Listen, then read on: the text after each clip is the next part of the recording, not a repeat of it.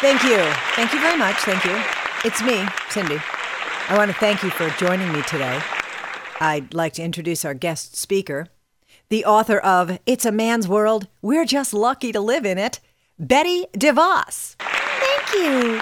Thank you very much. I want to welcome you to my speech. Welcome back. Welcome way back. Ladies, we're gathered here today to review the updated rules for taking our proper place in society.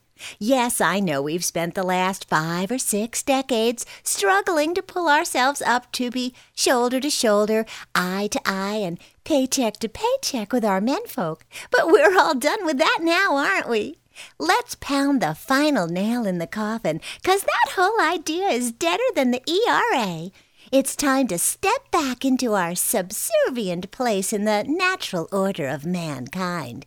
Yes, mankind. Let's review our new old position in the chain of command and refamiliarize ourselves with the basics. First, for those of you who like a little pin money to treat yourself to a new lipstick or apron, you'll be happy to know you will still be permitted to work outside the home. Of course, that comes with the understanding that any job will pay you less than your male counterparts. Additionally, there will be no opportunity for advancement to management positions, which will all be held by men, who we now admit are the natural leaders. Second, a flattering shade of lipstick is crucial to playing up your best asset, your looks. It's important to make the most of what you have because it could be the difference between working the front desk or cleaning the back rooms. And don't underestimate the power of your looks to hook a good catch. Our looks may be our best asset, but our potential husband is our best shot at upward mobility. Do be aware that if your appearance should solicit unwanted comments or physical contact from men, you should permit them their impish folly, but keep it between you two. Nobody likes a tattletale, and you shouldn't be foolish enough to think anyone will care or take strides to protect you. Like my dear sister Betsy DeVos says, the only real assault worth talking about is next to a pepper. Oh, she's so clever. And let's all get back to following the sound advice of the late, great Marabel Morgan, whose 70s bestseller, The Total Woman, was chock full of wonderful suggestions. Take her key for a happy marriage. Greet your husband wrapped in cellophane, a martini in your hand, and a rose in your teeth. That'll end his workday on an upswing, if you know what I mean. And go right ahead and toss those books on feminism, women's rights, how to get ahead in your career. If you want to read, crack open a good cookbook or a romance novel. As long as we've got our men, our children, and our place in society, what else do we need except maybe a hot bath and a box of chocolates? As we move once and for all from feminism to feminialism, let's just be grateful that the men who rule the land give us a little slack on the leash. While they don't protect our personal safety, permit us control of our bodies, or pretend to care about whether we're paid or treated fairly, they sure are strong and handsome.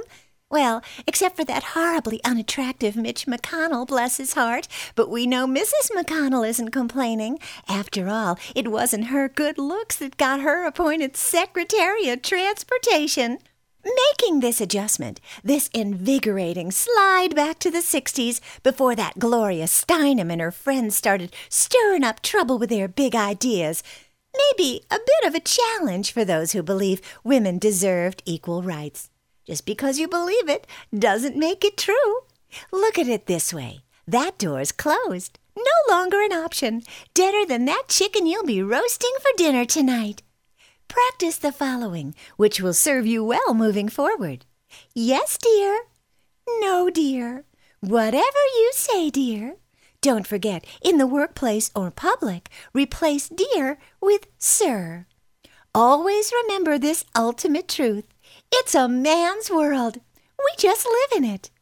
Now, I know this makes some of you sad, there may be a few girls reluctant to slide back quietly, who are moved to march, protest, and shake things up, fighting for their equal place.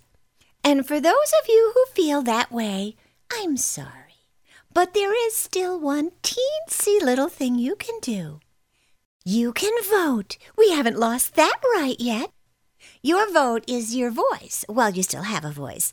You can vote to support candidates that will respect and protect our rights and our bodies. You can vote to support candidates that care about our laws, our democracy, our children, our safety, our future. Vote to support candidates that support women.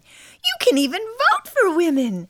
Or you can just stay home and cook something delicious on election day, like me, and ease backwards into the new normal. And don't forget, always make sure your lipstick is flattering. Thank you. Thank, thank you. Thank you. Thank you. Thank. Hello. Hello.